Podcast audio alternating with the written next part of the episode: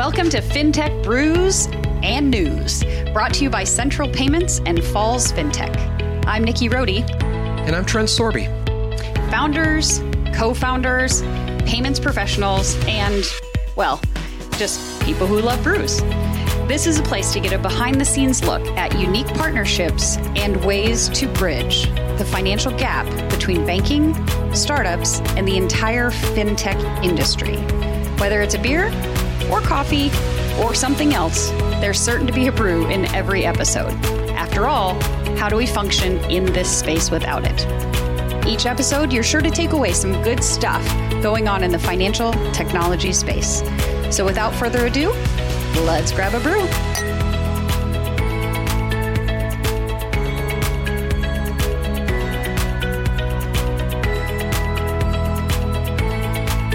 Hello, everyone. Welcome back to FinTech Brews and News. I'm Trent Sorbe. Hey guys, Nikki Rohde. And you might notice the backdrop today is a little bit different than our prior podcasts. We are so excited today to be on the road bringing you FinTech Brews and News from Emmanuel Family and Child Development Center here in Kansas City.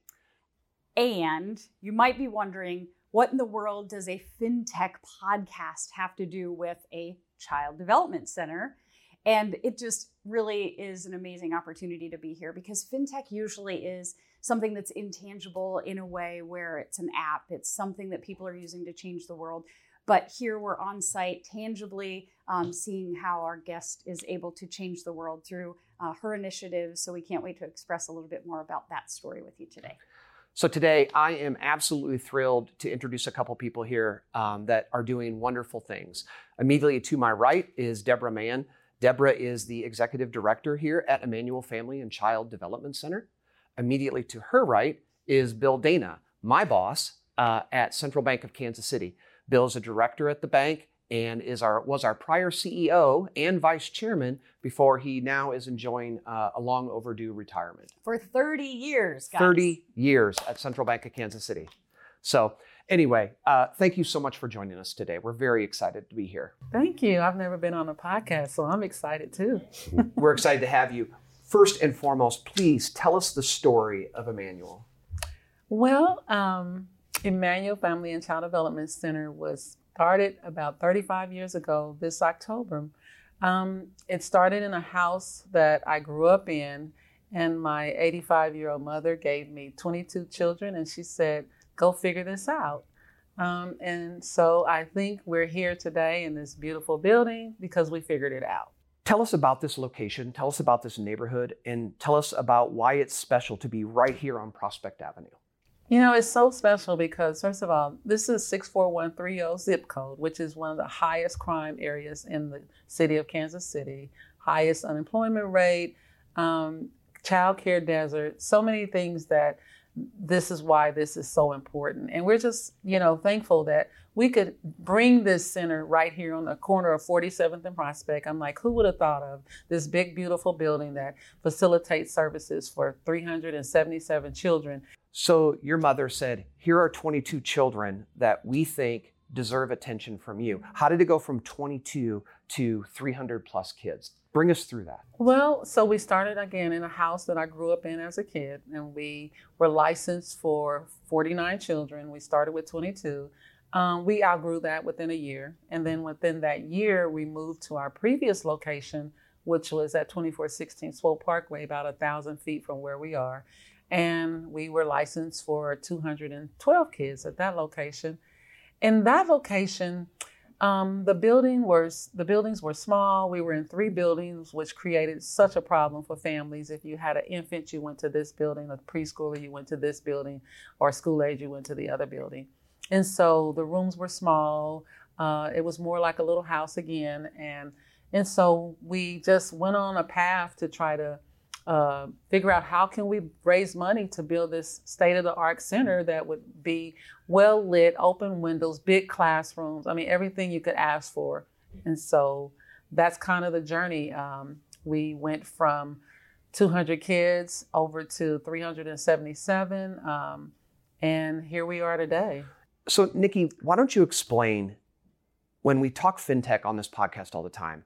Those that have joined prior podcasts, we talk about CBKC a lot. Connect the dots there. So, Falls FinTech is the accelerator part of Central Payments. Our Central Payments division uh, fits under the umbrella of Central Bank of Kansas City. So, Central Bank of Kansas City, CBKC, is a community development financial institution, which we also acronym. Bankers are really good at acronyms across the board. So, a CDFI, community development financial institution. So, with Deborah's summary, I thought that was a beautiful um, kind of walkthrough of, of how we got to this facility. So, let's talk about how you got introduced to Central Bank of Kansas City um, and this project. So, Bill, can you talk about how you met Deborah and that that whole process? Sure. Um, I was introduced to Deborah by Reverend Sam Mann. Sam Mann is not related to Deborah Mann, even though the spelling is the same. So Reverend Mann said, You need to meet Deborah. And he said to Deborah, You need to meet Bill. So we set up a meeting at our bank, and we had those, uh, the three of us and Bishop Tyndall, to talk about our common interest, which was serving the community. I love that. So, CDFI, that Community Development Financial Institution, we may or may not have talked about this before, but it certainly is a passion project for you, has been for your virtually your whole career. True. Can you talk about the CDFI and how this project fits in the scope of?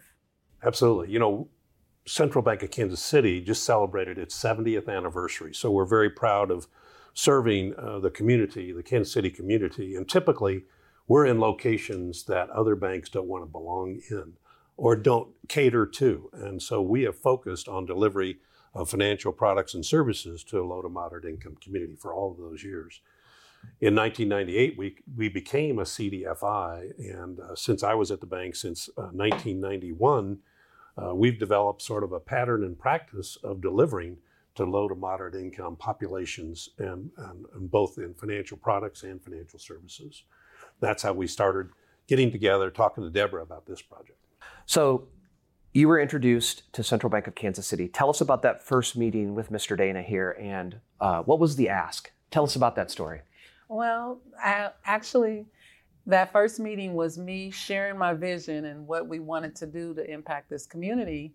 And I was, I'm a visionary, so I had all these huge, big ideas and just, you know, young and ready to just energetic and like, oh, I want to do this, this, and this, and I want to build this elaborate center, and it's going to cost millions of dollars, and and and and so when Reverend Mann introduced us, and I shared this, um, Bill said, "Well, you know, it's really great to meet you guys, and we want to support you, and we'll be here for you, but." Come back when you got a little bit more money. um, well, and, I, I, hope I didn't say you don't have enough money. No, but. you didn't. You didn't say that. You just said, come back when you're a little bit more stable and we can show that you can support this and that this is going to be an awesome project. That's a great description. And, I and, love that. And, and we did. We came back. We were able to write a grant uh, with many more grants, but this in particular one was from a foundation in Baltimore, Maryland and they gave us five hundred thousand dollars, and we came back with that.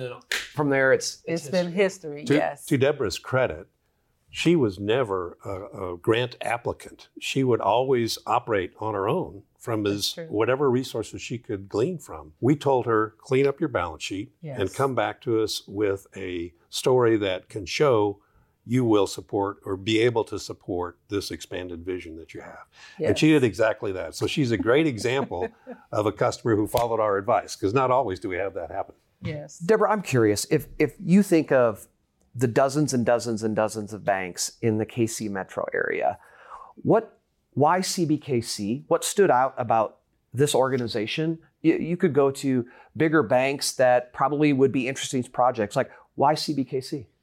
Well, I'll just be transparent. You know, you can go to the bigger banks, but I felt like this bank believed in our community. They're in our community and they're a part of our community. We, you know, currently have bank members that have their children in our program. So that is a true commitment to what they're saying they want to do. They're they're not just in the community and uh, our families and our community residents are not just bringing their money to the bank, but they're also putting their money back into the community. So that's what I liked about CBK. Bill, what are we like a mile and a half from the bank, maybe two miles from the bank? Yeah, a little bit more than that. Yeah, I mean we're we are in the neighborhood, so this is a fantastic story. So, Bill, Deborah took your advice. She comes back, she's got her plan together. That's just the start of this. Tell us about all the work it took to pull in all the people and the organizations and the pieces and the parts to make a, an amazing facility like this come to life. Well, it's absolutely a challenge when you do project, projects in the inner city. You know, one of the things is the capital stack. Do you have enough equity? Do you have enough debt? And putting them in a right sequence and an order that makes sense and is able to be afforded in the cash flow from the project. We have a product called New Markets Tax Credits, which are accessible only to community development entity. So we're an applicant in the new market tra- tax credit world, and we utilize new market tax credit to provide equity into Deborah's project in order to make it feasible for this to work. So once we were able to structure that, not only did we have uh, banks involved, we had the city involved, and we had uh, consultants from um, uh, other fo- other nonprofits that helped in the construction and the uh, decisioning on how to build the building. Um, and Deborah can probably give that explanation better than I. Well, we it was a truly a partnership. I call it the marriage because we had foundations, private donors, other um, uh, entities that you guys connected us with, with IFF. I mean, it was just a partnership to make this project what it is it is today. And so uh, this was what are we talking? 2018, 2019, probably. 2018 to start it. Yes. Finishes it when? 2019. It actually started in 2015 when the first original idea came about. When Bill said, "Go back and got it, yeah. get it together," which you know, when I think about that, it was at that time you don't understand it. You just want it to happen. Mm-hmm. But when I look at it now and I realize they set me on the path to a different financial position that is so amazing. Like I, I was telling Bill, you know, our capacity is 377. We choose to only be at 200. And because we're in a position where we can do that, um, even through a pandemic, and still be okay. And so they, you know, it might have been the truth come back, but it was a path that they set me on for success. Bill, there's endless opportunities of new market tax credit projects, CDFI initiatives that you guys can do. What was it about Deborah's vision as um, kind of a founder of this organization and wanting to see this grow that made you want to continue to serve and see this come to? And I might say, if I just interrupt, I mean, we talk about entrepreneurs all the time. Yeah. This woman is an entrepreneur. Through and through. Yes, in space. It was her passion that drove us to the conclusion that this needed to be the project that we supported. Like, for example, right now we have like 15 projects that we're going to be able to entertain and consider for our allocation that we have currently. We're only going to be able to do four or five. And you take the project that resonates the best with uh, the community outcomes. And Deborah has certainly delivered, and certainly delivered with her passion and her delivery and her work ethic, her integrity. Uh, the value that she brings to all of these students is beyond compare. Deborah, talk about what it means to you personally to watch over X amount of years going from the house with 22 children to where you are. What does it mean to you to have this come to life? This is just my vision to impact lives. I've always, you know, when I was a kid, my mom, our house used to be the kids' house where all the kids in the neighborhood came. So it was just kind of instilled in me to create an environment for children that can be a quality environment. They can have access to resources. Families can have access to resources because that is what barriers are. When we don't have access, it creates barriers.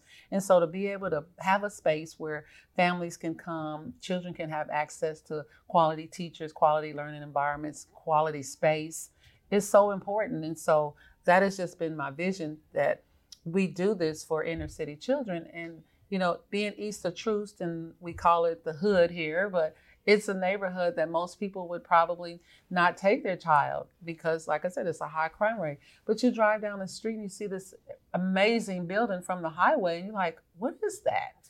And so here we are in our in that center that has so many resources that most early childhood centers don't have. One of the things you notice right away, just walking down the halls, are these inspirational sayings that you've put up along the wall. Tell us why that's important. we want children to see who they are, to know that your circumstances don't define you.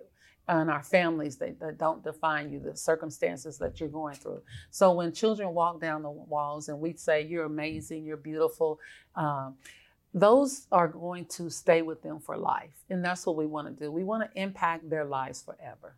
You had mentioned earlier, too, Deborah, that um, you chose CBKC because you wanted a bank partner that believed in the community. And I just heard Bill say he believed in you.